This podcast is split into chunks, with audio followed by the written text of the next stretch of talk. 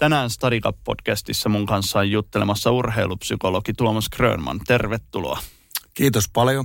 Hei, mä haluan Tuomas jutella sun kanssa urheilun psykologisesta puolesta tänään, mutta alkuun kertoisitko oman taustasi urheilun parissa ja miten susta on tullut urheilupsykologi? Mä oon alkanut pikkupoikana pelaamaan jääkiekkoa Raumalla, kun se on ollut kiva laji. En ole sen enempää miettinyt ja Raumalla tietysti ykköslajikin, niin oli aika luonnollista mennä sen pariin. Tota, pelasin kyllä jalkapalloa ja pesäpalloa ja, ja koripalloakin joukkueissa ja se oli sitä aikaa vielä, kun oli aika monipuolista niin kuin monen muunkin urheilu. Ja sitten tota, pikkuhiljaa pelit eteni ja meillä oli hyvä ikäluokka Raumalla ja sitten pääsin juniorimaajoukkueisiin ja sitten mä huomasinkin, että mä oon Pohjois-Amerikassa seitsemäntoistavuotiaana pelaamassa siellä niiden semmoista parasta juniorisarjaa, jonka jälkeen mut varattiin N H L, N H L ja sitten mä pelasin S M-liigassa ja lähdin N H L:nkin loppujen lopuksi. Ja sitten paras saavutus jääkiekossa on tota Olympiapronssi yhdeksänkymmentäkahdeksan Nakanon talviolympialaisista ja sitten mä joudun kyllä ikävä kyllä niin kuin lopettamaan ää, nuorena, tai olisin halunnut pelata pidempään, että silloin sen olympiavuoden jälkeen, mä olin kaksikymmentäneljävuotias silloin, niin mä loukkasin polven pahasti ja, ja, ja se ei tullut sitten ikinä enää kuntoon. Se, mä lopetin kyllä vasta kaksikymmentäyhdeksänvuotiaan niin kuin virallisesti, mutta siinä oli pari semmoista vuotta, että mä olin kokonaan pelaamatta ja yhdeksän polvileikkausta niin kuin yhteensä ja, ja se oli aika raskasta aikaa niin kuin henkisesti. Tästä tullaan ehkä siihen, että miten se psykologiakin rupesi sitten niin kuin, tai mä tiedän, mä sitä tietoisesti ajatellut, mutta sitten tuli se tilanne, että mä en voinut enää pelata jääkiekkoa ammatikseni ja oli mietittävä, että mitä mä teen. Ja onneksi mun isä oli pakottanut mut silloin seitsemäntoistavuotiaana N H L-varauksen jälkeen tulemaan takaisin käymään lukion loppuun. Mä olisin halunnut jäädä silloin Pohjois-Amerikkaan, varannut N H L-seuraa, halunnut, että mä olisin jäänyt sinne. Mutta se olisi tarkoittanut, että mä en olisi käynyt lukioon. Ja nyt sitten, kun se ura loppui, niin mulla oli lukio takana. Ja sitten mä mietin, mä mietin sitä mun isän lääkäriä, mä mietin sitä lääkistäkin. Mutta siinä oli kaksitoista vuotta ollut välissä tota noin niin, koulusta. Ja en mä oikein muistanut enää niitä matikajuttuja näitä. Mä menin iltalukioonkin siinä ja luin laajaa matikkaa näitä. Mutta sitten mulla on aina kiinnostanut se psykologia silloin jo kouluaikoinakin. Ja sitten mä, mä kiinnosti se, myös se niin kuin urheilu, urheilupuolesta se, että miksi voi olla maanantaina tosi hyvä, mutta sitten keskiviikkona ei olekaan aina niin hyvä, että kun ei siinä kahdessa päivässä kumminkaan ole fyysiset ominaisuudet tai taito-ominaisuudet mihinkään muuttunut. Että, että se varianssi, mikä sieltä suoritukseen tulee, niin se on niin kuin, oltava niin kuin psykologista, psyykkistä. Onko keskittymistä, itseluottamusta, mitä tahansa. Ja sitten mä päädyin katsomaan psykologian pääsykoekirjoja ja, ja sitten mä huomasin, että näitä mä pystyn lukemaan ihan heti, että mun ei tarvitse sitä iltalukioa käydä. Ja, ö, ö, sitten mä luin pääsykokeisiin ja pääsin sisälle Turun yliopistoon. Ja, mutta täytyy sanoa, että mä, mä ajattelin, että en varmasti pääse. Että mä olin nostanut sen yliopistomaailman ihan jalustalle ja, ja ajatellut, että ne olisi jotain ihmeellistä ja, ja tämmöistä. Mutta sitten kun to, tosiaan pääsi sinne ja sitten kun siellä oli, niin sen tajuskin, että se on nyt ihan tavallista tietenkin ja tavallisia ihmisiä. Mutta semmoista, mitä ihminen ei tunne, niin ihminen yleensä niin kuin voi vähän niin kuin olla väärin olettamuksia tavallaan siitä asiasta. Että ehkä mua auttoi se, että mulla on kumminkin semmoinen, mihin nyt tietysti törmään tässä, kun tekee paljon töitä huippurheilijoiden kanssa tällä hetkelläkin, niin siellä tämmöiseen vaativuuteen itseään kohtaan ja kriittisyyteen itseään kohtaan, mikä on, mikä on kaksiteräinen miekka, että se on niin kuin, se, sillä saa paljon aikaiseksi. Ja monilla huippurheilijoilla ominaisuus on, että kun ne jaksaa hinkata niitä lajitaitoja ja fysiikkaa, niistä tulee hyviä. Mutta samaan aikaisesti se sama ominaisuus joskus johtaa sitten, tai itse asiassa aika usein, ahdistukseen ja masennukseen ja tämmöiseen riittämättömyyteen, että, että se on jännä, että niitä asioita jumpataan. Että ehkä mullakin on sitten kumminkin ollut sitä sellaista, sellaista pitkäjänteisyyttä ja vaativuutta, että olisit jaksanut niin kuin lukea. Mutta psykologia sitten ihan, on vähän siirappinen juttu, mutta se on kyllä ihan täysin totta. Että kyllä mulla se oli, että, että kyllä mua niin kuin motivoi ja mä halusin, että mä halusin tehdä jotain, missä voi auttaa muita. Mun, mun isä on lääkäri, mun äiti on sairaanhoitaja ja, ja, ja niissä töissä. Ja monessa muussakin töissä tietysti ne asiat on. Ja eikä tarvitse töissäkään, sitähän voi jokainen elämässä tehdä missä tahansa osa-alueella niin, että pystyy auttamaan muita. Itse asiassa yksi Yksi tota, tiedetään, että ihmiselle itselleen tekee hyvää se, kun se tekee hyvää muille. Että se on ihan niin kuin, kannattaa itsekkäistä syistäkin niin kuin auttaa muita. Sen takia syväntekeväisyystyöt ja kaikki muutkin, niin ne on monesti tosi palkitsevia. Sitten tulee sitä merkitystä elämään. Ja että tuommoista reittiä, että mä pelasin itse ja sitten loukkaantumisen takia oli pakko miettiä, mitä mä teen. Niin, ja sitten mä pääsin opiskelemaan psykologiaa. Mä myös ajattelin kyllä sitäkin, että sitten kun mä valmistuin, mä luin siellä laitoksella, että mä ajattelin, että mä en tule olemaan urheilun kanssa missään tekemisissä, että mä olen ihan riittävästi nähnyt sitä ja että mä teen jotain ihan muuta. Mä oon tosi kiinnostunut psykoterapiasta ja on valmistumassakin ihan kohta psykoterapeutiksi. Ja, ja mutta sitten mä jälkeenpäin tulkinnut, että se, että miksi mä mietin, että mä en ehkä urheilijoiden kanssa, niin se oli se, että Et, et, se oli kumminkin mulle traumaattinen kokemus, että mä joudun lopettamaan, niin ikään kuin jokainen urheilija oli ehkä siihen aikaan vielä, kun ei ollut haava niin sanotusti umpeutunut, niin oli tavallaan traumavihje. Se oli sellainen muistutus mulle siitä, mitä, mistä mä joudun luopumaan, niin sitten ehkä se oli sellainen tapa niin kuin suojella itseä, että mä oon missään tekemisissä urheilijoiden kanssa. Mutta sitten sieltä tuli niitä jääkiekkoilijoita, kun ne kuuli, että mä opiskelen ja se tarve oli kova ja ei ollut muita, niin rupesi pikkuhiljaa tulee ja sitten mä huomasin, että tämähän on tosi... tosi niin kuin hy, hyvä juttu ja tässä pystyy paljon auttaa ja, se, ja nyt se ei ole mikään ongelma. Et nyt voi sanoa, että on niin kuin, haava on umpeutunut siinä mielessä. Saitko sä muuten mitään apua silloin, kun sulla tuli tämä loukkaantuminen? No ei, ei, ei. Tai siis sain mä sillä tavalla apua, että, että mulla oli niin kuin ihan hyvät niin kuin nämä tukiverkot niin kuin läheisissä. Siis se isässä, äitissä, isoveljessä, kavereissa.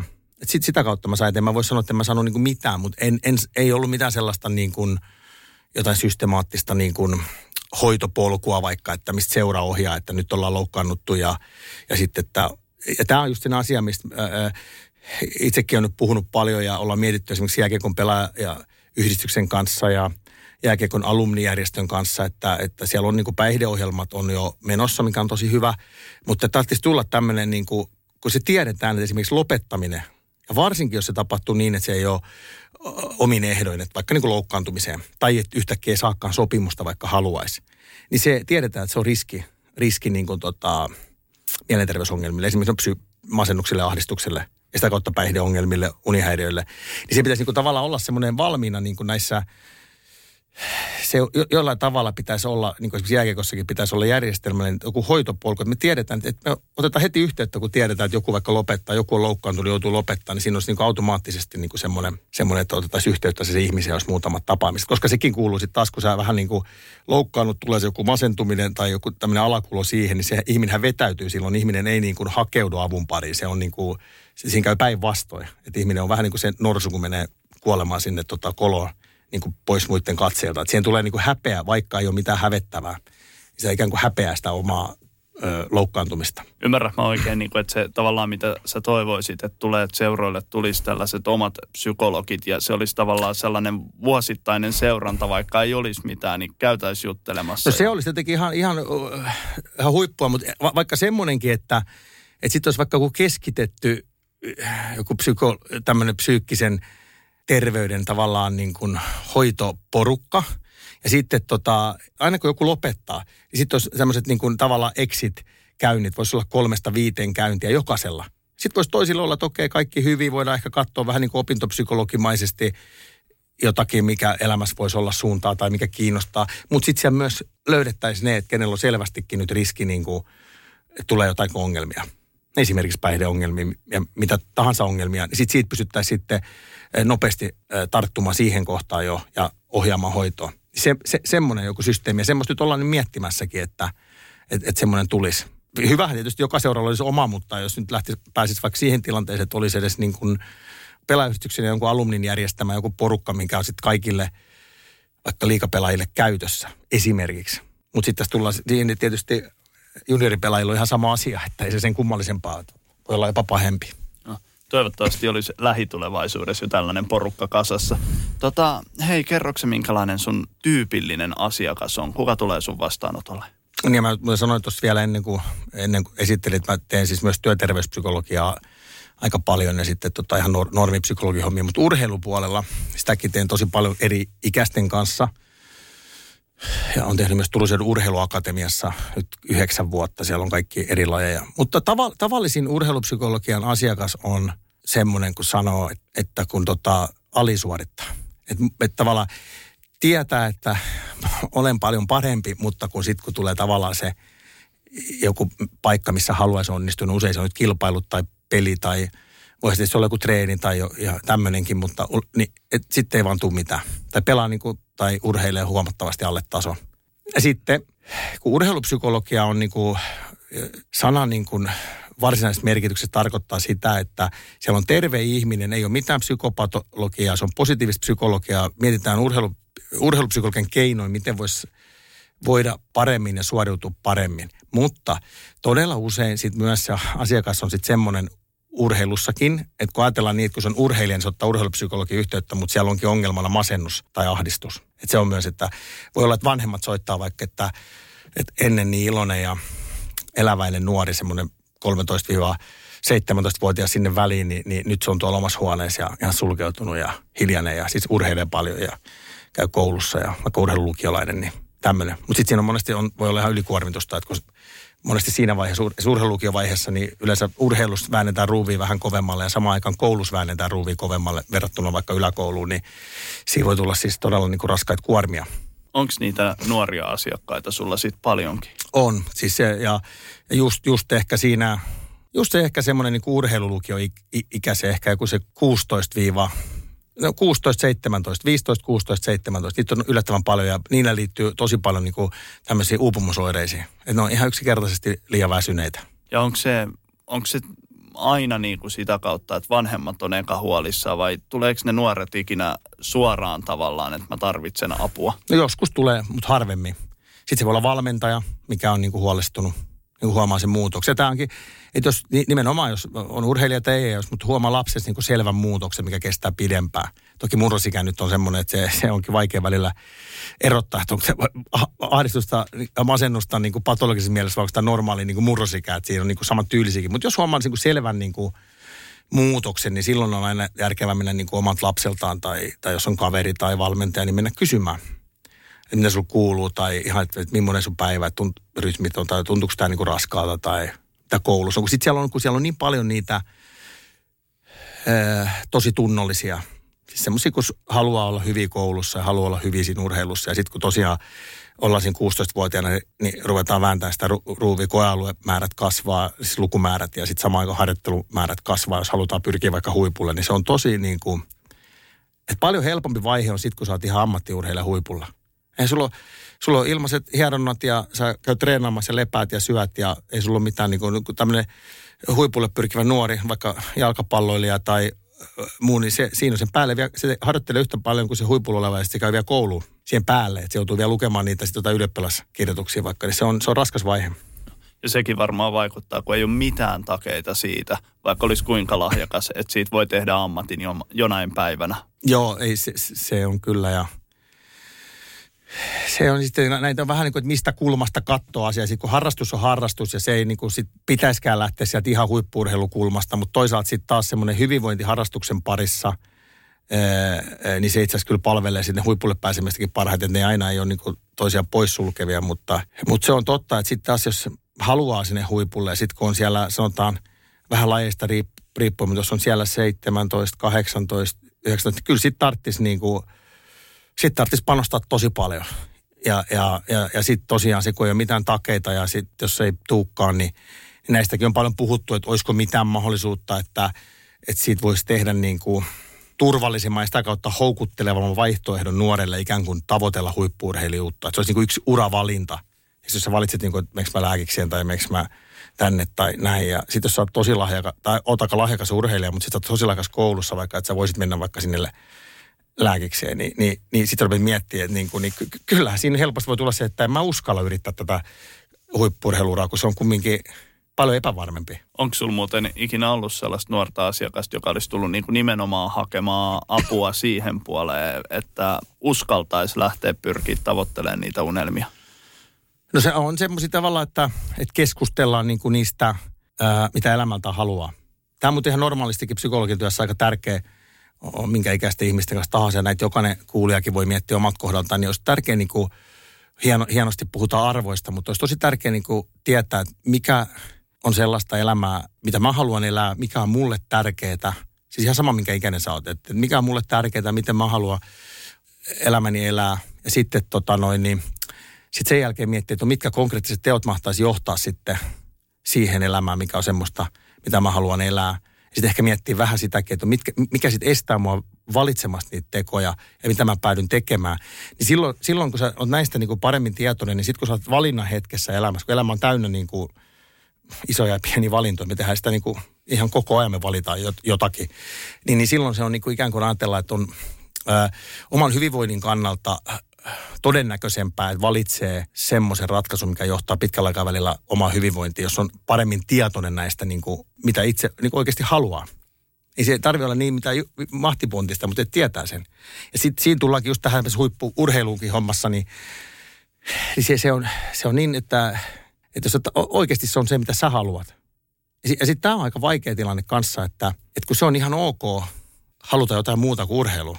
Se on ihan ok haluta jotain muuta kuin huippu-urheilua. Mutta sitten kun sä oot vaikka pelannut, mä oon pelannut jääkiekkoa, joku pelaa jalkapalloa, sä pienestä asti pelannut. Ja sitten jos sä oot vaikka hyvä, niin eh, jos sä valitsisitkin, että en mä halua, että et, et, mä haluan jotain muuta kuin huippu-urheilua, niin se ympäristö ei välttämättä ihan hirveästi. Tai siis kaikkihan ihmeissään, että miten niin.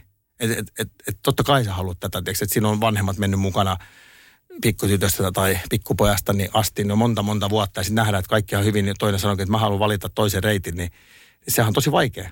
Sitä pidetään outona, mutta eihän se välttämättä ole sitä, että jos oikeasti haluaa jotain muuta. Elämässä on paljon vaihtoehtoja. Mutta mut sitten jos sä valitset se huippu-urheilu ja valitset se hyvistä syistä ja, tai muutenkin urheilun panostamiset, siinä on semmoisia paljon arvoja, mistä mä tykkään ja, ja haluan näin, niin sittenhän se totta kai se sitoutuminen ja valinta, niin kun, että valitsee semmoisia tekoja, mitkä johtaa siihen, että musta tulee hyvä urheilija, niin sehän helpottuu sitten huomattavasti. Et senkin takia se on niin kun tärkeää. Joo, hei, tota, mua myös kiinnostaa tietää tosi paljon, että onko siinä jotain eroja, jos sun luokset tulee asiakkaaksi vaikka huippujääkiekkoilija tai huippujalkapalloilijoita. Onko niissä niinku samat lainalaisuudet lajista riippumatta vai käsitteleksä heitä eri tavalla? Kyllä mä sanoisin, että täsmälleen oikeastaan samalla lailla, että ainoa voi olla, no mä oon jalkapallokin kyllä pelannut, mutta en, en, en niin huipulla, mutta ehkä sitten jääkiekossa mulla voi olla ihan pieni vivahdeero, että mä niinku Mä tiedän tasan tarkkaan, jos mulla on vaikka N H L-pelaaja ja se puhuu, että millaista siellä N H L-kopissa on, kun mä olen itse ollut siellä. Niin mulla on ehkä sit se niinku semmoinen kokemus, mutta psykologia on käyttäytymistiede, perustuu niin kuin, ja, ja, ja kaikkialla, missä on niin kuin ihmisiä, niin ne laajalaisuudet toimii. Että ihan sama, missä on ihminen on tekemässä, niin se on, vaikka se tekisi mitään, niin tavallaan puhutaan niin kuin sisäisetystä motivaatiosta, mikä on hyvinvoinnin kannalta tärkeä. Puhutaan itsesäätelytaidoista, kognitiivisista valmiuksista. Niin ne on ihan samoja asioita, että vaan eri konteksteissa. Joku pelaa jalkapalloa, joku jääkiekkoa, joku tennistä, joku on opiskelee joku muuta, niin, niin kyllä me sitten kumminkin ihmisinä olla niin samanlaisia, että, että kyllä siellä niin käsitellään ihan samoja asioita.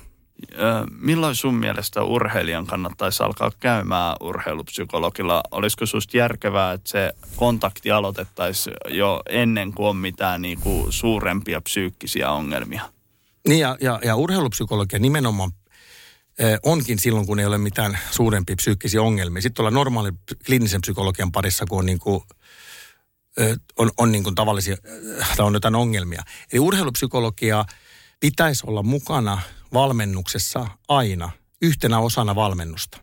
Niin kuin on fyysinen valmennus, niin kuin on lajitaitovalmennus, että harjoitellaan niin kuin potkuja, harjoitellaan syöttöjä, vastaanottoja, tekniikkaa, harjoitellaan taktiikkaa, harjoitellaan nopeutta, kimmoisuutta, räjähtävyyttä, liikettä, hava, niin, niin samalla lailla.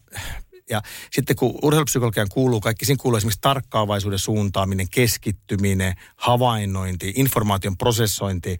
Nämä on kaikki niin kuin psykologian alaa, mitä niin kuin heti tuu mieleen. Ne on tosi tärkeitä, niin kuin miten havainnoida kenttää ja kaikkea muuta. Niin ne, ne, ja nehän on siellä valmennuksessa niin kuin koko ajan, vaikka sitä ei niin kuin valmentaja tietäisikään, että hän valmentaa myös psykologisesti. Niin siellä niin kuin tapahtuu, aina kun sä keskityt, niin sä harjoittelet keskittymistä. Ja se on psykologinen ominaisuus.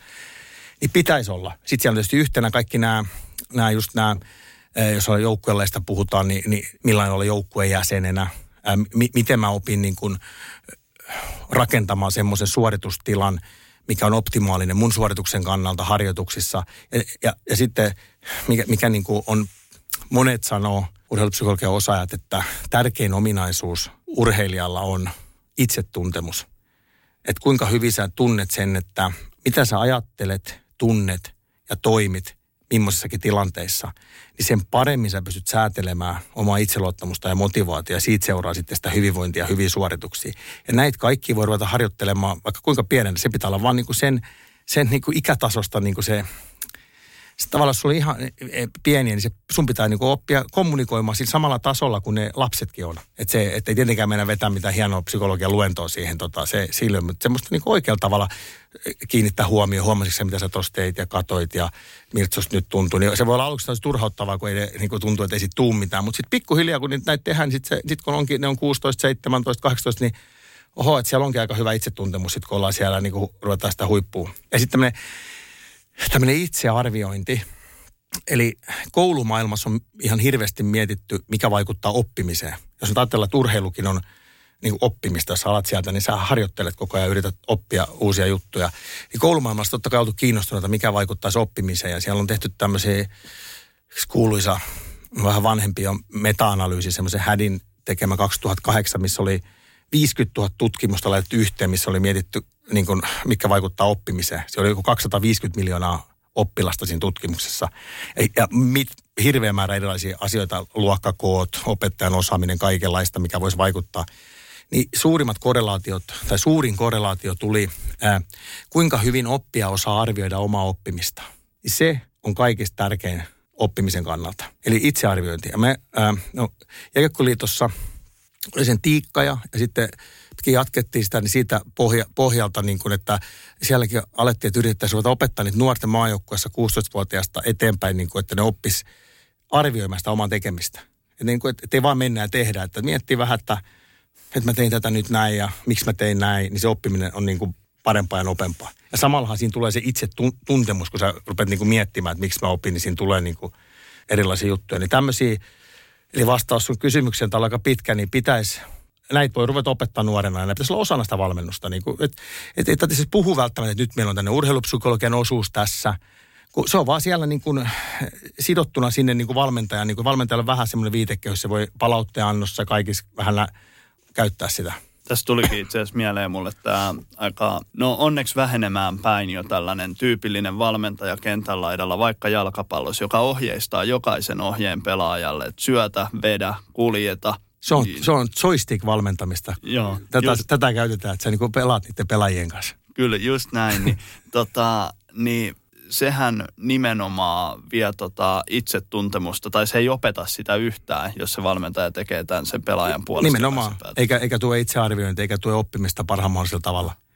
Ja se on just näin, että kun joskus sä voit tolla tyylillä, tai tietysti, no tämähän just onkin, että kun tavallaan väärällä tavalla valmentamalla juniorijoukkuetta, niin sä voit voittaa siinä hetkessä.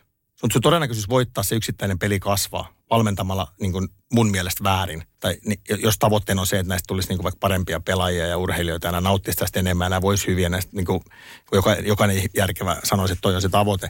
Niin just tällä tavalla. Jos sä menet sinne ja äh, mäkin kovaa ääneen huutaisin siellä koko ajan, ohjaisin kaikkea koko ajan, niin, niin, niin tekisit varmasti oikeammin. Mutta se ei nimenomaan kasvata sitä itsearviointia eikä itsetuntemusta. Se on just näin. Mut tätähän näkee niin kun just nimenomaan jalkapallokenttien laidoilla, jääkiekkokaukaloissa, niin ihan sitä nyt, että huudetaan niin kun, että luistele, juokse ja syötä, potkaise sen laitaan.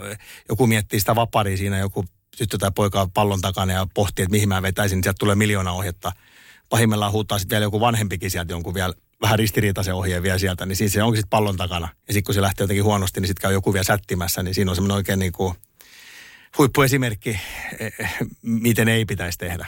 Mä niinku, itse asiassa, mä en ole ihan varma, mä aikaisemmin jossain aikaisemmassa jaksossa tästä puhunutkin, niin tuli mieleen just tällainen tyyppiesimerkki, olikohan jotain kahdeksanvuotiaita ö, pelaajia, ja pelaaja pääsi yksin läpi.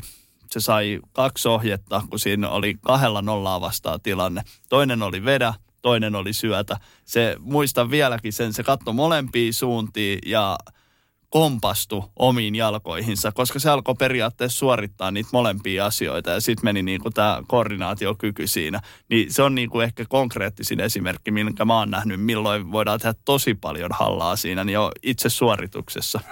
Niin ja sitten siinä on vielä se, että se kahdeksanvuotias lapsi niinku sen jälkeen, senhän pitäisi olla tosi kiukkunen ja vihainen ja ajatella, että miksi te teitte tota hänelle tämän, mutta todennäköisesti se oli niin, koska sitten sillä tulee itselle se häpeä, kun mä kaaduin tähän. Että mä oon ihan huono, kun mä kaaduin.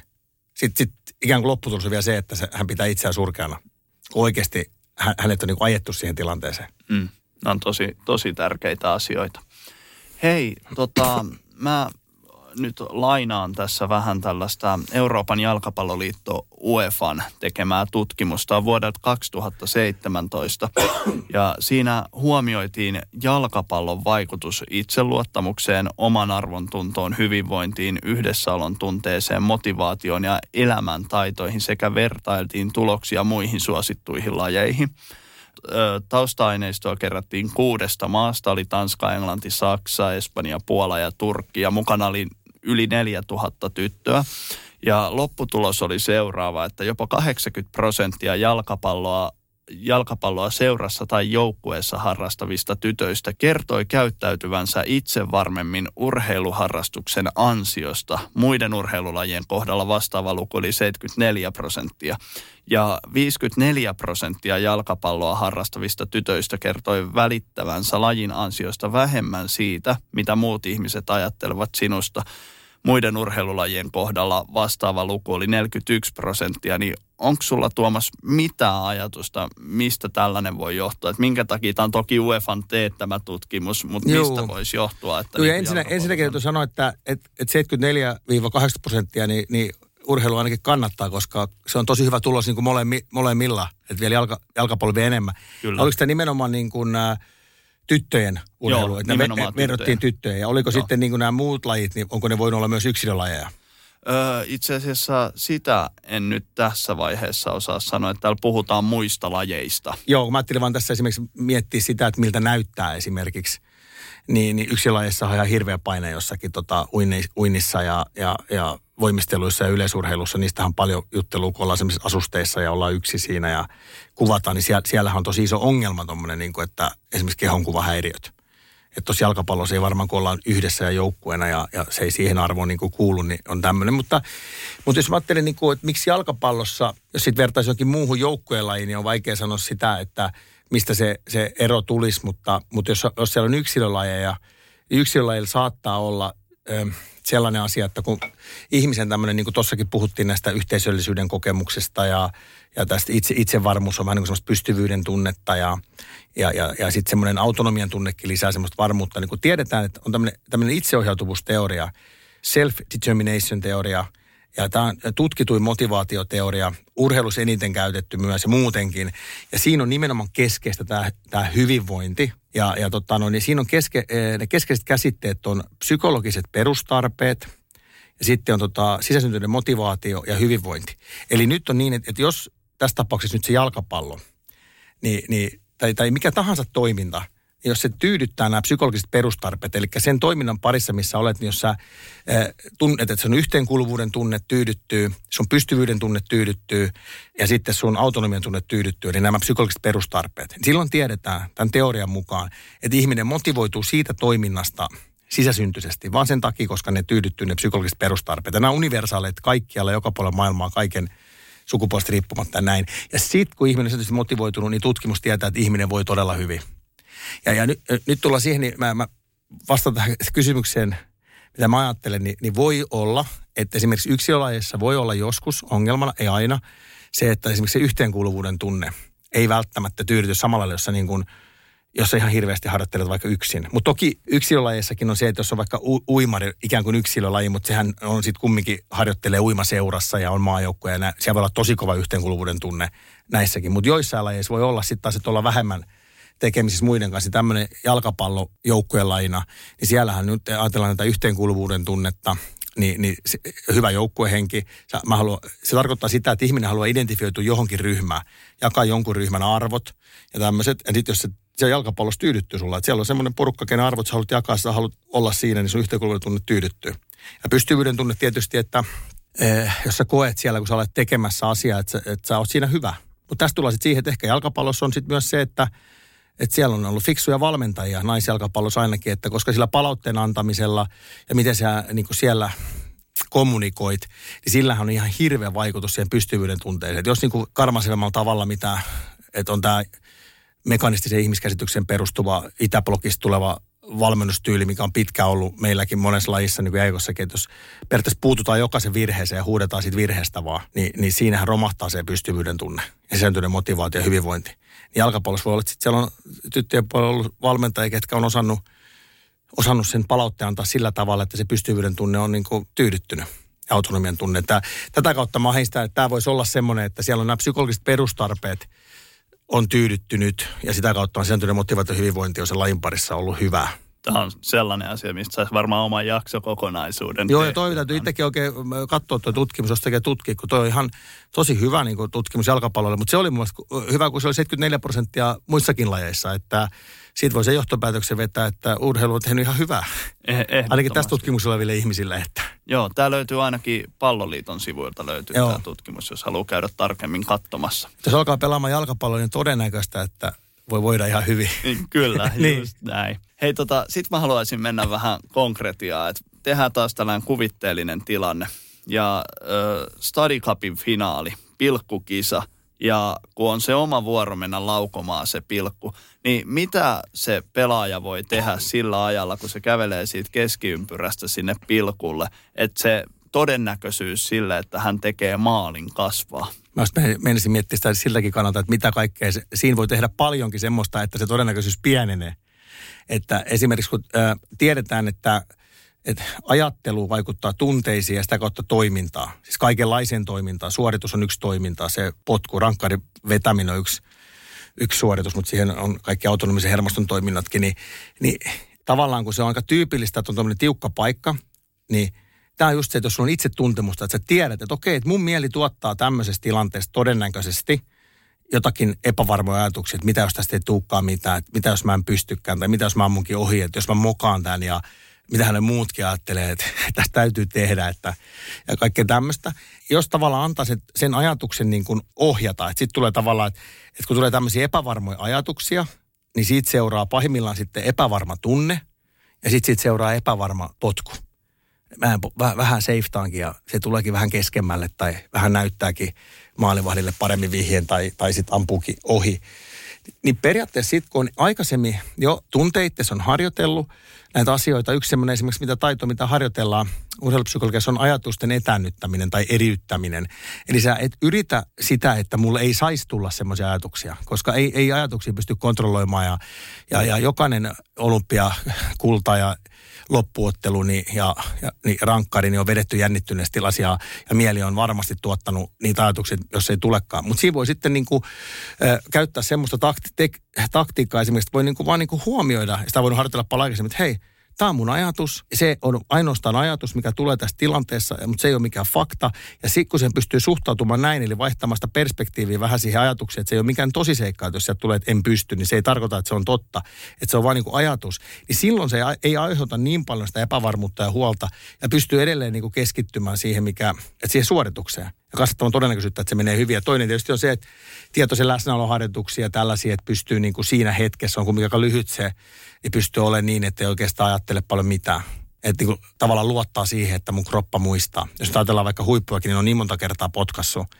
Että tota, et, et siinä olisi tärkeää vaan niin heittäytyä siihen tilanteeseen ja, ja luottaa siihen, että se mun kroppa tekee sen niin oikein. Jos sä niin yleensä sä rupeat semmoisia paljon harjoiteltuja asioita, rupeat niin tuomaan tietoiseen mietintään, niin silloin tulee yleensä ongelmia. Yleensä kun itseluottamus tota, heikkenee, niin... niin ajattelu lisääntyy. Eli tulee tämmöistä ylianalysointia ja rupeaa hirveästi pohtimaan ja silloin siitä tulee vähän luonnottomampaa. Että se, että et, vastaus tähän, että kannattaisi olla niinku etukäteen harjoitellut jo ja olla niinku hyvin tietoinen, että mulla tulee varmaan semmoisia ajatuksia, niin silloin niitä ei säikähdä siinä tilanteessa. Ajattelin, että katos vaan, että se mun mieli tuottaa tällaisia tässä näin, mutta mä keskityn nyt tuohon vetoon vaan, että se ei lähde niinku viemään mua se ajattelu ja ohjaamaan mun tunnetta. Hei, tämä toimii hyvänä aasinsiltana. Sä olit Tolppasen Oonan kanssa urheilumehiläisen tekemissä haastatteluvideoissa kertomassa asioista. Ja siellä oli mun mielestä yksi tosi mielenkiintoinen seikka, mitä mä en ollut henkilökohtaisesti oikeastaan ikinä ajatellut.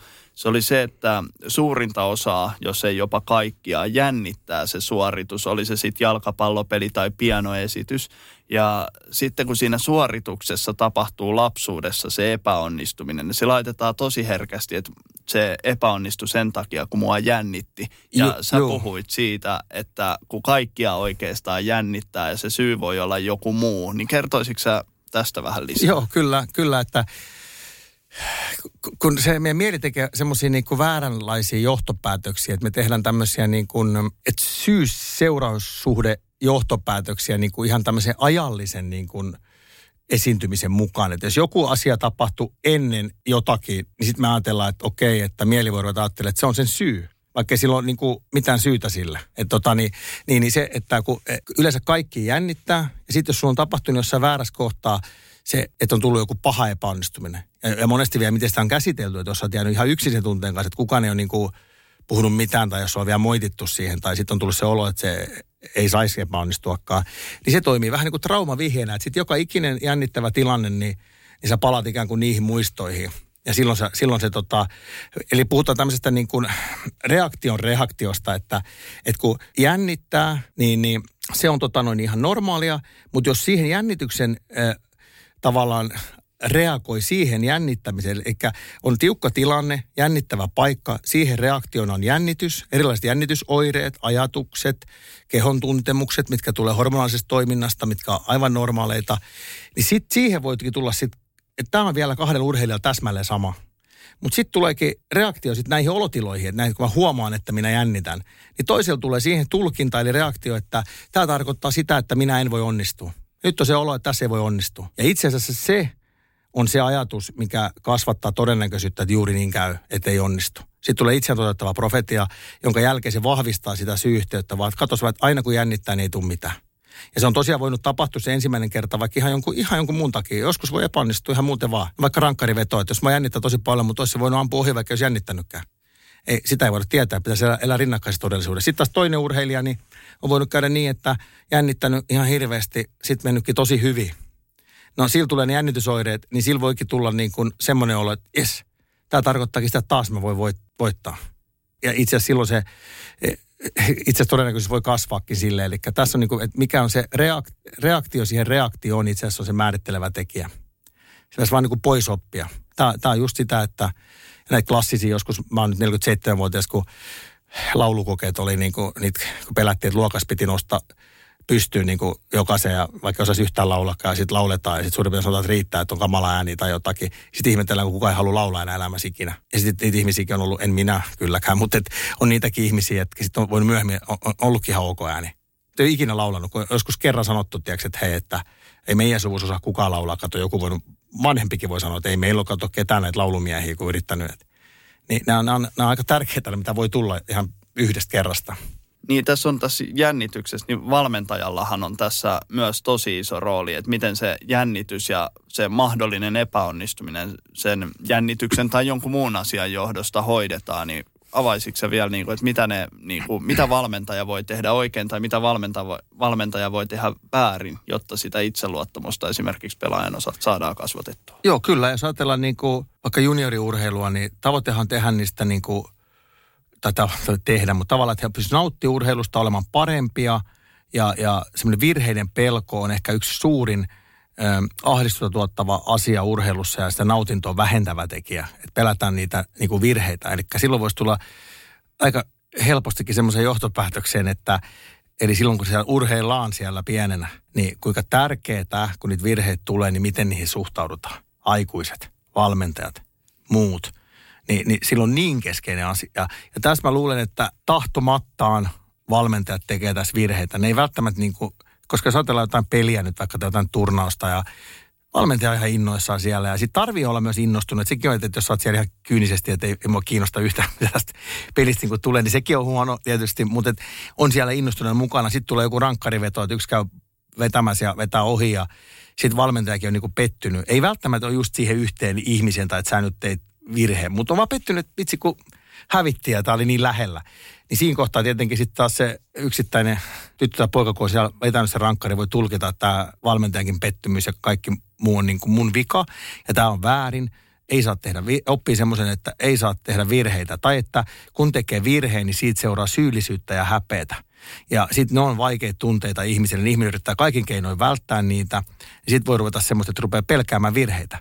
Ja sitten voi, mieli voi tehdä sellaisen tempun itselle, että se rupeaa painamaan itseluottamusta alaspäin, jotta ei yrittäiskään mitään, koska mielen logiikka menee niin, että sitten kun ei yritä mitään, niin ei voi epäonnistukaan eikä voi kokea syyllisyyttä häpeätä. Mutta kaikki tietää, että ei urheilla voi niin, että ei yritä mitään. Ja sitten tietää itsekin se urheilija, että ei vitsi, mä pelaan käsijarru päällä ja sitten sitä ahdistaa se, että mä, en ole, niin kuin mä voisin olla paljon parempi, mutta ei uskalla niin kuin heittäytyä, kun pelkää sitä virhettä. Niin niin valmentajilla olisi todella tärkeää. Siis ne on ihan, ihan niin kuin, ne on niin keskeisiä. Tämä on, me, siis meillä vanhemmille, mullakin on lapsi neljä, niin samalla kun puhuu, niin kokee kaikki pistoi sydämessä, niin kuin, että tässä voisi joku mun lapsista soittaa, että paraskin puhumaan. Niin, niin, niin että meidän pitäisi niin kuin huomata ne hetket, että kun lapsi kokee vaikka, et nyt näkee, että on epäonnistuttu. Pettymys on normaali. Kun sä petyt, niin se on normaali tunne. Se, se niin kun, kun asiat ei mene niin kuin sä haluisit. Mutta kun se pettymys, jos se suhtaa, jos se epäonnistuminen suhtaa väärin, niin sitten ei tulekaan pettymyksen tunnetta, kun sitten tulee nimenomaan se syyllisyys tai häpeä. Tämä on mun vika, tätä pitää hävetä. Se pitäisi niin kuin huomata ja saada sitä lievitettyä ja sanottua, että tässä ei ole, ei, ei ole mitään syytä hävetä, jos epäonnistuu. Tai asiat ei mene niin kuin olisi toivonut. Voi olla pettynyt, mutta ei, ei syyllinen eikä häpeä. Mutta sitten jos me rankastaa siitä pettymyksestä, me puututaan siihen virheeseen. Rankaisu voi tarkoittaa sitäkin, että me ei huomioida sitä, että me jätetään se vaan niin kuin yksin sen tunteen kanssa. Ja sitten tietenkin pahimmillaan, että me mennään sanomaan sinne, että no niin, että toisin on ampunut se sinne maaliin, niin me olisi kaikilla ollut paljon kivempaa. Niin se on, sun, niin kuin, se on sitten semmoinen syyllisyys ja häpeä sitten siihen, että se voi ohjata sun niin kuin urheilusta nauttimista. Se voi itse asiassa johtaa siihen, että sä et enää niin kuin urheile hetken päästä pahimmillaan. Ja tää, tätä näkee ihan huippu-urheilissakin, jos mä teen hommiin, niin se on ihan, vaikka ne pärjää aika hyvin tai pärjää hyvinkin, niin siellä voi olla semmoinen tilanne, että ne ei pysty nauttimaan onnistumisistakaan, koska siellä on niin hirveä se virheiden tai semmoisen, semmoisen niin kuin pelko. Ja, ja sitten tehdään ihan hirveästi välttääkseen se, ettei tulisi mitään. Mutta sitten kun se onnistutaan, niin sitten ei pystytä nauttimaan siitä. Se on itse asiassa aika traagista, että sitten kun olisi syytäkin nauttia, voisi olla, on päässyt tavoitteisiin, niin ei niin kuin pysty siihen. Ja mitä valmentaja voisi tehdä, niin kaiken keinoin niin korostaa sitä, että se ei riitä. Kyllähän monet valmentajat sanoo, että hei, meillä saa tehdä virheitä. Ja se on parempi kuin, että ei sano sitä.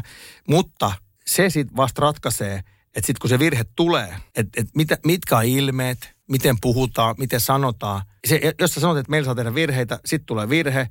Ja tätä kuulee esimerkiksi jääkie, jääkiekossa, tää, sanon sen takia, tää, kun tämä on oma laji, että siellä istuu vaihtoehtoja pelikaverit. Ja jos valmiita sanoo, että saa tehdä virheitä, niin kuin on yleisesti puhuttu.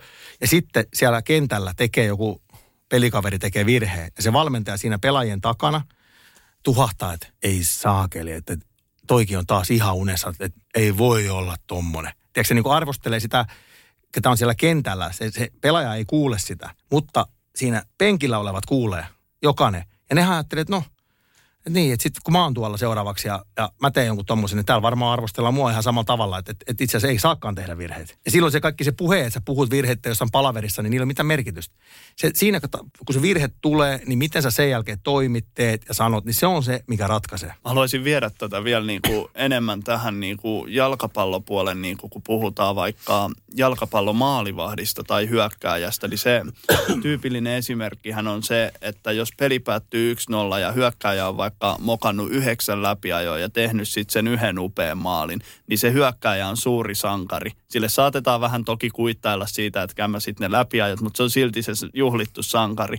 Mutta jos ottelu hävitään yksi nolla ja maalivahti on tehnyt viisi kuusi upeata torjuntaa ja tekee yksi maali, tulee vähän helposti, jonka voi sanoa, että se on maalivahdin moka, niin se maalivahti on tosi nopeasti vanhempien silmissä, mä nyt käytän vanhempia, eli niitä kentän laidalla olevia katsojia, niiden mm. silmissä se, että hänen takiaan me tavallaan hävittiin. Ja se viesti, kun kantautuu niille muille pelaajille, niin ne alkaa ajattelemaan myös sitä, että toi meidän maalivahti voi olla vähän, että se ei ole niin hyvä, vaikka se olisi tosi hyvä maalivahti. Ja siitä se maalivahti kyllä aistii sen, että nyt häneen ei luoteta, ja siitä voi alkaa sellainen tosi iso kierre sen suhteen. Niin, ja vähän päästä ei välttämättä pelakkaan nyt, niin kuin miten epävarmat ajatukset vaikuttaa, tulee epävarmuutta ja sitten sä rupeat miettimään, että kukaan ei tykkää, mutta kaikki ajattelee, että mä oon huono, niin sitten tulee huolta ja pelkoa ja sitten vähän päästä ei olekaan niin hyvä. Sitten voidaan sanoa, että ei toi olekaan hyvä. Tai se valmentaja on, toi, toi, toi on todella hyvä pointti, mutta ei sille, että, ja, ja mä menen tarkemmin vielä tuohon, tuohon maalivahtihyökkäjuttu, mutta yle, yleensä tämä vanhempien, että miten vanhemmat puhuu omille lapsilleen niin kuin siitä pelaamisesta ja muista pelaajista. Se on, koska ne on, ne on pieniä ne, monesti nämä, ja ne on lapsia, niin, niin siellä välillä nimenomaan kuulee niiden lasten suusta, että toi on niinku ihan jonkun aikuisen mielipide. Siis niinku, tai siis tietää, että se on se aikuisen mielipide, kun sitten vielä sattumisen tuntee niitä vanhempiakin, niin voi sanoa, että jaha. Niin, niin, ja, ja sillä voidaan saada just tämmöinen, että vanhemmat voi heittää jonkun, että ei se saa taas mitään kiinni. Ja se on, ei perustu mihinkään jonkun vaan vanhemman johonkin oman turhautumiseen, kun ei tullutkaan voittoa. Ja sitten sit tulee yhtäkkiä tämmöinen yleinen, että meidän maalivahti ei ole hyvä. Ja sen takia se, yhtäkkiä se pikkutyttö tai poika ei ajattelee, että mä oon huono ja kaikki pitää mua huonona ja se on, se on ihan niin kuin katastrofaalista. Mutta tämä dilemma, tämä mäkin olin puolustaja aina, niin se maalivahdilla on vielä pahempi, mutta mut pakillakin oli tämä, että vaikka sä ottaisit kuin hienosti, tekisit peruspelaamista ja katkoisit niitä syöttäjä, mutta sitten kun sit kerran kierretään ja tulee maali, niin sitten saat se. Ja just tämä hyökkäin, niin se voi ruiskia siellä niitä menemään niitä maalipaikkoja vaikka miten, ja sitten kun se tekee sen yhden, niin se on sankari. Tämä on semmoinen asia, tota, niin, niin tämähän perustuu, mutta toki maalivahdillakin on mahdollisuus olla sitten se sankari kyllä, että sekin on se. Mutta tämä perustuu tähtikulttuuriin, tähti, mikä liittyy tuommoiseen huippu, huippu tota noin, niin pelaamiseen ja mediaan ja markkinointiin, että täytyy niin kuin nostetaan niitä staroja, että kärkipelaajat esimerkiksi jalkapallossa on staroja. Niistä tehdään niitä. Mutta se on tärkeää, että jos puhutaan sitten taas juniorijoukkueesta tai minkä ikäistä joukkueesta, niin miten se omassa joukkueessa sitten, että mikä se reaalimaailma, että et, et ymmärretään, että se asia ei ole niin. Että se on tämmöinen niin kuin äm, tavallaan, siinä on silloin toiset realiteetit kuin, niin kuin tavallaan urheilurealiteetit sillä tähtikulttuurissa, silloin on niin kuin markkinoinnin realiteetit. Että se ei myy niin hyvin se, että nyt on perustorjuntaa tai perusjuttuja ollut, että, että sitten, että, että, ja sitten tietysti maalivahdin rooli on kyllä, Se, se, se on, siinä, siinä tarvittaisiin niin paljon niin kuin tukea kyllä niin kuin maalivahdeille siinä asiassa, koska se, sitä ei oikein pysty väistämäänkään sitä roolia. Se, se on vähän sellainen rooli, että niin kuin ikään kuin oletusarvo on, että ei yhtään virhettä ei saa tulla. Sehän on niin kuin lähtökohtaisestikin aika, ainakin mulle olisi aika niin kuin vaikea. Mäkin olen pelannut siellä jalkapallon maalivahtina. Teekö, että joku laji, missä voi olla, niin kuin jääkiekkokin nyt vaikka yleisesti kenttäpelaajana, niin siellähän voi tehdä paljon virheitä ja sitten voi olla siltikin tosi hyvä peli. Niin se on tavallaan niin kuin ihan mukava lähtökohta, mutta sitten kun sä oot vaikka haulikkoampuja, maailman huipulla tämmöinen skiitampuja, niin ne, nehän, siinähän ammutaan, ainakin kun mä katsoin sitä, niin musta tuntuu, että sitä ammutaan ja ammutaan ja ammutaan, vaikka kuinka odotetaan, jos ampuuko joku ohi. Sitten kun yksi ampuu ohi, niin se on siinä, se, sen osalta. Että ne niin kuin tavallaan lähtökohtaisesti osuu aina. Niin se, se on aika sellainen niin kuin painetilanne jotenkin erilainen. Mutta sen takia tämä pitäisi ottaa huomioon valmennuksessa. Että et, et, se on tosi asia, että se maalivahdin rooli on tommoinen, mutta, mutta sitten nämä just, että ei, ei, ei missään nimessä vanhemmat puhu mitään, ei toiset pelaajat rupea puhumaan ja valmentaja tukee sitä maalivahtia ja ymmärtää tämän roolia ja on sen realiteetin mukaisesti. Kyllä, ja jotainhan Suomessa tehdään oikein, kun mietitään vaikka jalkapalloa ja jääkiekkoa. Niin. Suomestahan on niinku tullut jo vuosikymmeniä niinku ihan huippumaalivahteja, vaikka muille pelipaikoille ei välttämättä löydy niitä ihan absoluuttisia huippuja, mutta niin kuin miettii N H L:ssä niinku maalivahteja, öö, miettii, että meillä on tällä hetkellä huuhkajissa Lukas Hradecki, yksi maailman parhaimmista maalivahdeista, toi, toi, toi Jesse Joronen, Joronen pelaaja, joo. Meillä on ja sitten naisissa Tinja-Riikka Korpela, joka on tehnyt ihan älyttömän upean uran. Julia Koivunen on tulossa joo, siellä. Niin, Joo, niin jotenkin, ja pakko tietenkin mainita äh, Stadikapin toiminnanjohtaja Kauppisen Minna, jolla on Joo. ihan hemmetin upea ura, ura takana päin jo tässä vaiheessa, mutta se jotain Suomessa tehdään oikein. No se, yleensä, yleensä se on se maalivahtivalmennus, että, että se, se, se mä tiedän niin kuin jääkiekon puolelta, että Su- Suomessahan on maalivahtivalmennus ollut tosi hyvä. Ja sitten jos sitä nyt ajattelee niin kuin, mä olin parikymppinen, mä olin Tepsissä, niin siellä oli se legendaarinen Urpo Ylönen tämmöinen itse maalivahtina ollut ja sitten oli maalivahtivalmentajana, niin siellä oli Kiprusovin Miika ja Jani Hurme ja Fredrik Norrena, niin siinä niin kuin osa pelasi mestiksi ja se ei mahtunut siihen liikaa, niin kaikki kolme N H L. Kaikki kolme niin kuin yhdestä niin kuin, tavallaan, niin kuin, siinä oli niin kuin samassa niin kuin, ikäluokassa. Et, tota, et siinä siinä niin kuin se Urpo Ylösen, mä olen jutellut, niin sanoi, että ei se, ne sanoi, että ei se, se niin, kuin, niin paljon se tekninen osaaminen, jos mä oikein ymmärsin, mutta se oli niin kuin, turvallinen. Se oli rauhallinen, turvallinen, piti niiden puolia ja ne koki, kun ne menee sinne jäälle, niin ne ja oli siis ilmeisesti hyvä teknisestikin, mutta sitten siellä on se, että niinku ne tiesi, että, että ne käy sen pelin niinku aina sen, sen kanssa läpi ja se oli turvallinen. Että ei, ei tarvinnut pelätä niinku virheitä. Mä luulen, että se oli ainakin, ja mä, ehkä, ehkä Suomessa on semmoista sitten kumminkin maalivahtivalmennuksessa sitten osattu tehdä. Hei, tota, miten rakennetaan hyvä itseluottamus? Mitkä ne palikat on, että saadaan nuorelle pelaajalle hyvä itseluottamus? Itsetuntemus. Se, että itsetuntemus on hyvän itseluottamuksen pohja. Eli edelleenkin tämmöinen metakognitiivinen kyky, että osaan ajatella omaa ajattelemistani, tiedän mim- millaisia ajatuksia, tunteita ja miten mä toimin missäkin tilanteessa. Että sitten kun ne tilanteet tulee, niin ne ei tavallaan niin kuin lähde viemään mua mukana, varsinkin se epävarma. Sä pystyt niin kuin olemaan, olemaan epämiellyttävien ajatusten ja tunteiden kanssakin ihan hyviä, onnistumaan niiden kanssakin. Että sä et ole tavallaan riippuvainen siitä, että sulla pitäisi olla se paras. Että pitäisi olla niin kuin, että mä ihan varmasti voitan tämän ja mä osaan kaikkea näin. Ja totta kai jos se ne olo on, niin se on hyvä ja se joskus voi tulla. Mutta kun me ollaan ihmisiä niin aika usein ja tiukoissa paikoissa meillä on vähän toisenlainen olo, niin sitten tavallaan osaa niin kuin niiden kanssa to- toimia hyvin. Eli se itsetuntemus, mutta äh, eihän se tapahdu missään tyhjiössä eikä sitä voi vaatia, että, että jos tästä painetaan painetaan koko ajan, kaikkiin virheisiin puututaan ja sitten sanotaan, että sun pitää vaan olla itsetuntemus. Et sitä pitäisi, kun sitä itsearviointi, itsetuntemusta ruveta nuoresta saakka opettamaan ja sitten semmoinen...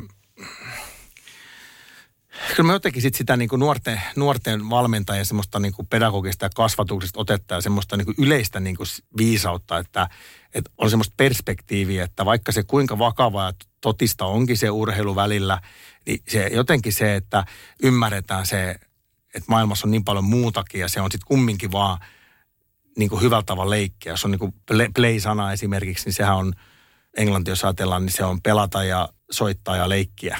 Niin, niin, se, niin semmoinen, niin kuin, että tavallaan, että en mä sano, että pitää mennä niin löysiranteen, mutta se helpottaa sua silloin, kun sulla on sen tavallaan, se on, se on kasvatettu sillä tavalla, että tässä on paljon muun takia. Tämän, se on niin kuin tavallaan oikeassa paikassa se huippu-urheilu, että se ei tavallaan, että et tavallaan se ei niitä, jos tulee joku virhe, niin se ei tarkoita sitä, että mä oon huono ihminen.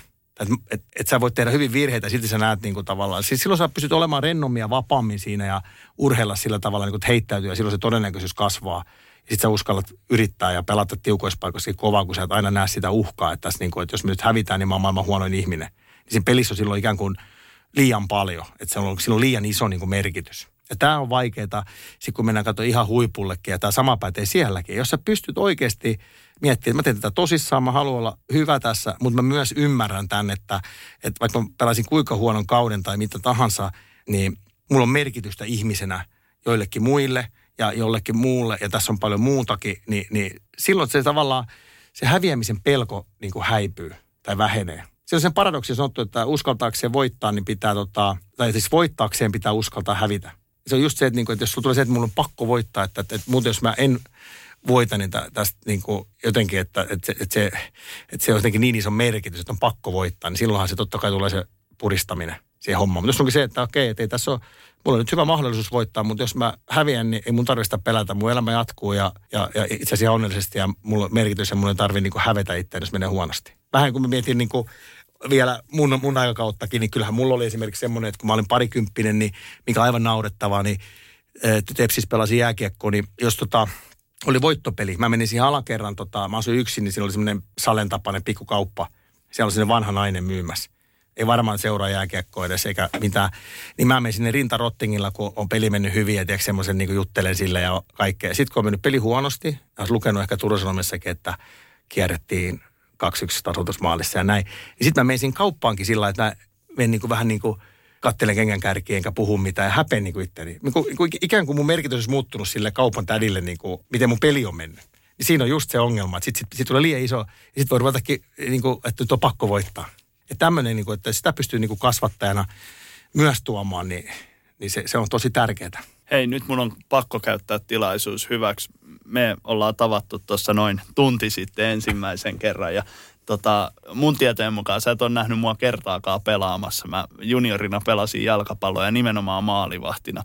Ja mä vielä tänäkin päivänä välillä mietin sitä asiaa, että silloin kun mulla oli hyvä päivä fudiksessa, niin mä voin sanoa rehellisesti, että mä olin omasta mielestäni hyvä maalivahti.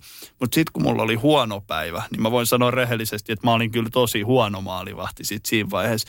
Ja sitten kun se ero saattoi syntyä, niin kun, että vaikka maanantaina mulla oli peli, niin mä olin tosi hyvä. Sitten pari päivää myöhemmin uusi peli. Mä olin tosi huono. Ja parhaimmillaan tai pahimmillaan tämä saattoi tapahtua yhden turnauksen aikana tämä. Niin mitä kaikkia syitä? Koska mä en ainakaan itse löytänyt ikinä mun vireystilassa eroja tai mä en löytänyt, että nyt olisi jotenkin huonompi itseluottamus siinä pelissä. Mutta joskus se mä meni ihan totaalisen vihkoon heti ensimmäisestä laukauksesta asti. Niin mitä syitä voi olla tälle? Niin, siis joskushan voi olla niin, että ei ole mitään syytä, että kaikki on hyvin, mutta menee huonosti. Mutta jos se tapahtuu niin kuin useasti, niin sitten siellä voi olla. Niin kyllä se usein löytyy siitä, kun äh, tässä puhuin aikaisemmin, miten ajatus vaikuttaa tunteeseen sitä kautta toimintaa. Eli sieltä voi tulla joku, joku tilanne tai joku asia, mikä herättää jotakin epävarmuuksia. Ja sitten se ajatus lähtee viemään, sieltä tulee epävarmuuden tunnetta ja sitten se rupeaa näkyä epävarmempana se pelaaminen.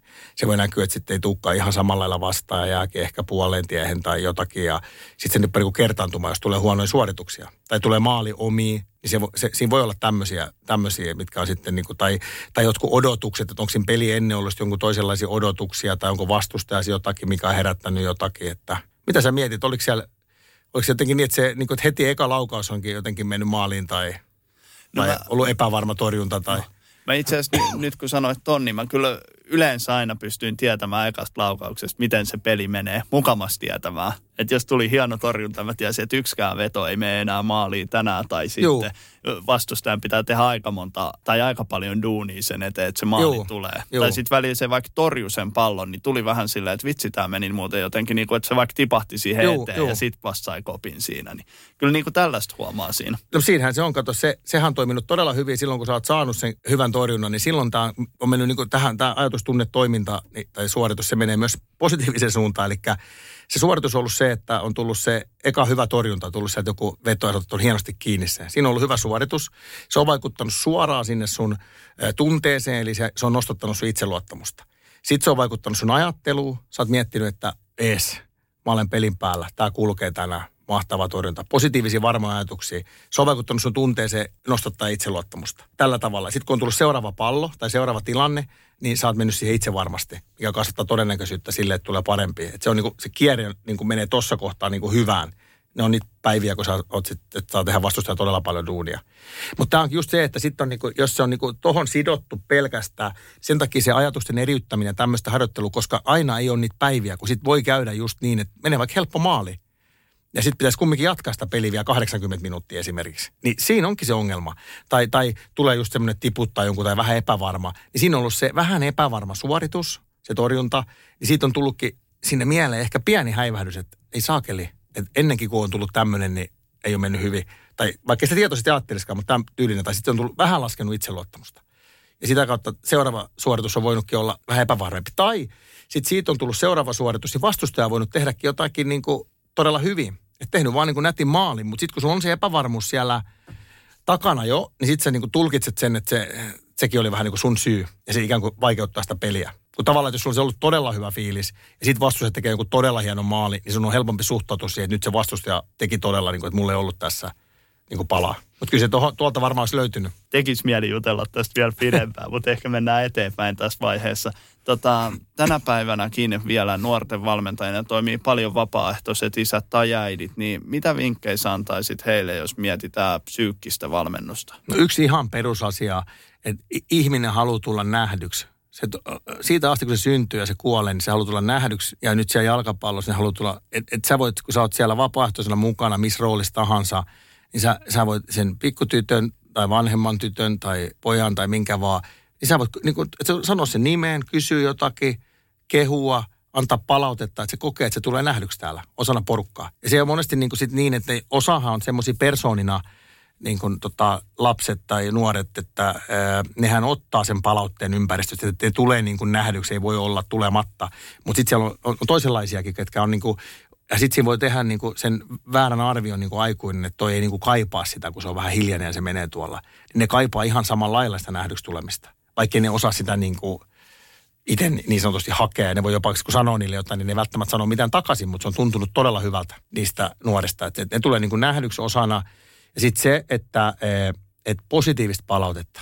Aina kun susta tuntuu, että sä ajattelet, että toi on tehnyt jotakin hyvää, niin aina sano se ääneen. Tämä on ihan niin kuin taas me tehdään välillä omien lasten suhteenkin sitä, että me voidaan miettiä, että toi ihan hyvin meni toi, mutta sitten ei välttämättä sanota sitä, että se kannattaa käydä sanoa se ääneen, jos siltä tuntuu. Ei tarvitse feikata mitään, eikä semmoista koko ajan huutaa, että menee hyvin, niin kuin jos ei nyt tapahdu mitään, mutta aina jos sä näet jotakin, mikä menee hienosti tai joku on kiva juttu, niin aina. Ja sitten tota, välttää kaikin keinoin aiheuttamasta häpeää tai syyllisyyttä niille nuorille. Se on niin kuin valmentajille se, ja tätä tapahtuu niin kuin ihan koko ajan, jos mennään ainakin vähän vanhemmia, ainakin jääkiekossa. Ja, ja tota, sitä pitäisi niin kuin yrittää välttää. Se, että kun, va- kun vaatimustaso nousee, kun mennään ylemmäksi, se on ihan ok, mutta samalla kun vaaditaan, niin pitäisi vaatia niin, että se ei tuota, että ei niin kuin syyllistämisen kautta tai häpeän kautta, kuin se toisella tavalla.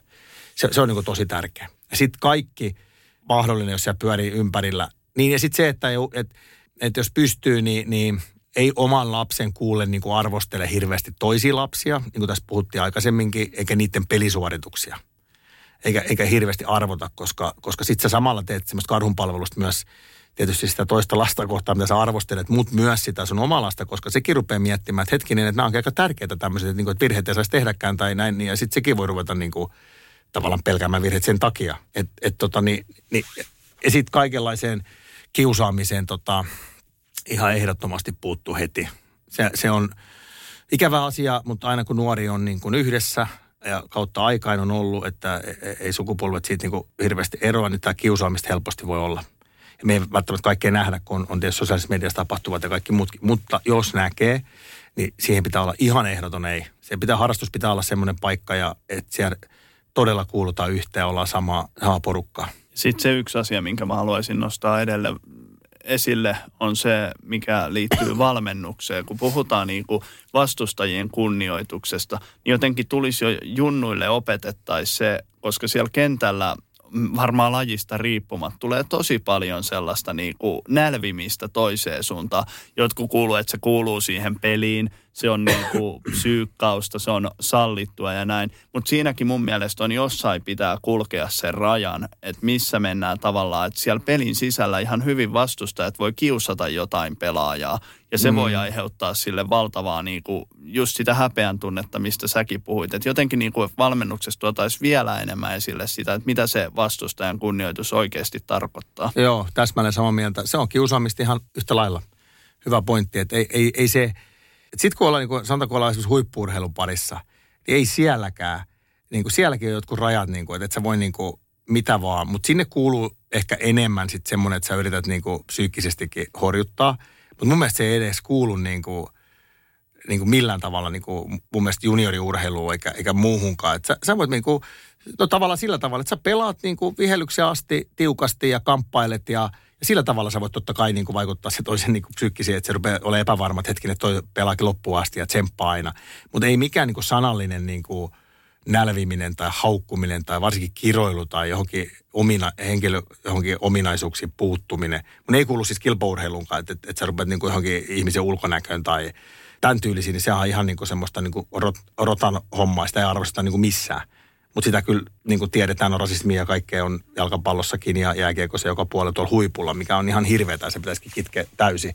Mutta junnuudessa kaikki tuommoinen kiusaaminen pois, että nimenomaan vastustajan kunnioittaminen. Hei, sun yksi teemoista on tällainen joukkuehengen luominen jokapäiväisessä arjessa, niin mitä se käytännössä ottaen tarkoittaa? No se on yksinkertaisesti sitä, että luodaan semmoinen ympäristö sinne vaikka jalkapallon pariin, että psykologiset perustarpeet, yhteenkuuluvuuden tunne, autonomian tunne ja pystyvyyden tunne tyydyttyy mahdollisimman hyvin, mahdollisimman monella pelaajalla, niin silloin on sisäsyntyisesti motivoituneita ja voi hyvin. Mutta se, että jo, et se yhteenkuuluvuuden tunne, niin, niin kyllä se on semmoinen palautteen antaminen, sitten ö, toisten kunnioittaminen ja, ja semmoisia, niin ne on ihan niin kuin, ne on sellaisia perusasioita, ei ne ole mitään sellaisia ihmeellisiä, jos sulla on jossakin jalkapallojoukkueessa niin jouk- joukkuehenkeä. Sitten se... Sitten sekin on aika tärkeää, että, että valmentaja, jos ajattelee valmentajan näkökulmasta, että, että kun yleensä aina semmoisia, mikä tahansa ryhmä kokoontuu, niin sieltä tulee tämmöisiä mielipidevaikuttajia. Että, niin kuin, että siinä ei ole niin mitään pahaa, että se on vaan tämmöinen sosiaalipsykologinen ilmiö, että toisten niin kuin mielipiteet niin kuin vaikuttaa enemmän kuin toisten. Ja sitten olisi tärkeää niin kuin valmentajan tunnistaa, että ketkä nyt tässä ryhmässä on niitä, kenen mielipiteet niin kuin vaikuttaa. Niin silloinhan se sitten sit, sit on tosi hieno tilanne, että ne, ketkä on niitä mielipidevaikuttajia, niin jos ne on niin sanotusti arvoiltaan niin kuin just tämmöisiä pro-joukkuehenkiä, niillä on kiusaamisen vastaisuudet ja ne on kunnioittaa vastustajaa ja kaikkea muuta, niin sehän niin kuin sosialisaation mukaan tavallaan tulee niin kuin koko muuhunkin porukkaan, että tämä on niin kuin meidän ryhmän normit, koska ne on niitä mielipidevaikuttajia, ne arvostaa noita asioita, niin mekin arvostaa. Mutta sitten se on ongelma, että jos niitä mielipidevaikuttajat on, on, on niin kuin vaikka kiusaajia, tai niin kuin pahimmillaan, kun se on ihan mahdollista, niin kuin, ei nyt välttämättä urheilussa niin usein, mutta muuallakin, tai sitten tämmöisiä, mitkä niin kuin johtaa just päinvastaiseen toimintaan.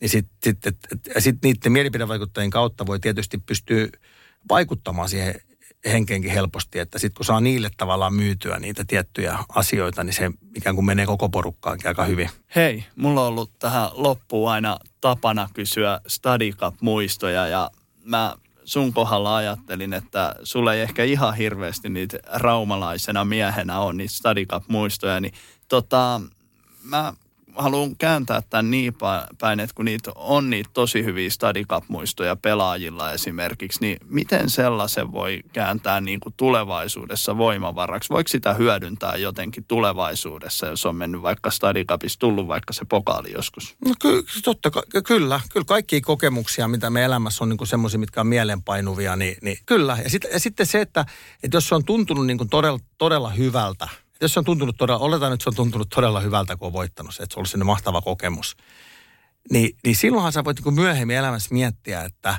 että, niin kuin, että, että mitä se kertoo niin kuin mun arvoista, tai että mitkä asiat on mulle tärkeitä, että, mi, että miksi se tuntui niin hyvältä. Ja sitten voi tulla niin kuin vaikka, että et, et kun meillä oli niin hyvä se joukkuehenki ja ne hyvät kaverit, ja me yhdessä oltiin pelattu sitä futista koko se vuosi tai pidempäänkin, ja sitten meillä tuli se onnistuminen, niin kuin hyvä se tuntui niin kuin jakaa. Niin sitten se voisi kertoa sun arvoista, että okei, että mulle on tosi tärkeää, että mä voin olla jotakin, osa jotakin porukkaa ja tehdä pitkänteisesti työtä jotain, jotain asiaa kohde, ja se, se tuottaa mulle tämmöistä niin kuin mielihyvää. Niin sitten sä voit ikään kuin hakeutua vaikka sen tyylisiin töihin tai tai, tai semmoisiin johonkin muuhun, missä tämmöistä asiat voisi toteutua. Tai sitten jos siellä on tietysti joku ihan yksittäinen niin kuin onnistuminen, sä muistat jonkun ihan, ja sitten sä niin ajattelet, että mitä sitä voisi vaikka urheiluuralla, jos se urheiluura jatkuu, niin tietysti jokainen onnistuminen luo sun itseluottamusta lisää. Sä voit miettiä, että okei, että miksi me voitettiin silloin. No me taisteltiin loppuun asti, ja, ja me, meillä kannustettiin kaikki, ja, ja, ja, ja sitten se, että mä lauoin silloin paljon, kun mä olin kärkimiehenä, ja sitten sä voit niin kuin miettiä niitä asioita, ja sitten sä voit ottaa ne tulevaisuus mukaan, ja ajatellaan tämmöistä. Mutta Mutta mut sitten isommassa mittakaavassa kert- mietit, että miksi se tuntui niin hyvältä. Ja se kertoo sun arvoista myös, mitkä, tai mitkä asiat on sulle tärkeitä. Hei Tuomas, kiitos tosi paljon, että pääsit mukaan. Kiitos.